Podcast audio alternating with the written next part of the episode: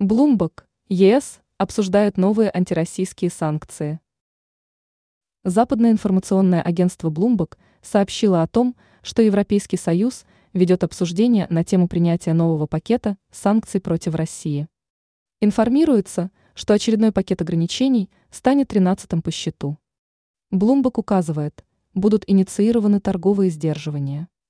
Также планируется расширить санкционные списки, о чем рассказывает ТАСС.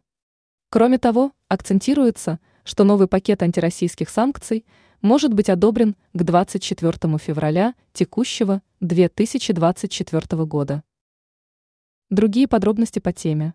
Как уточняет издание, вероятные санкции были выдвинуты на обсуждение в среду, 17 января. Поясняется, что соответствующие дискуссии осуществлялись в рамках встречи послов стран Европейского Союза.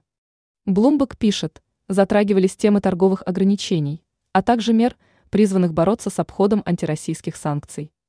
Ранее информировалось, что по заверениям президента Украины Владимира Зеленского ограничения Запада против РФ оказались неудовлетворительными.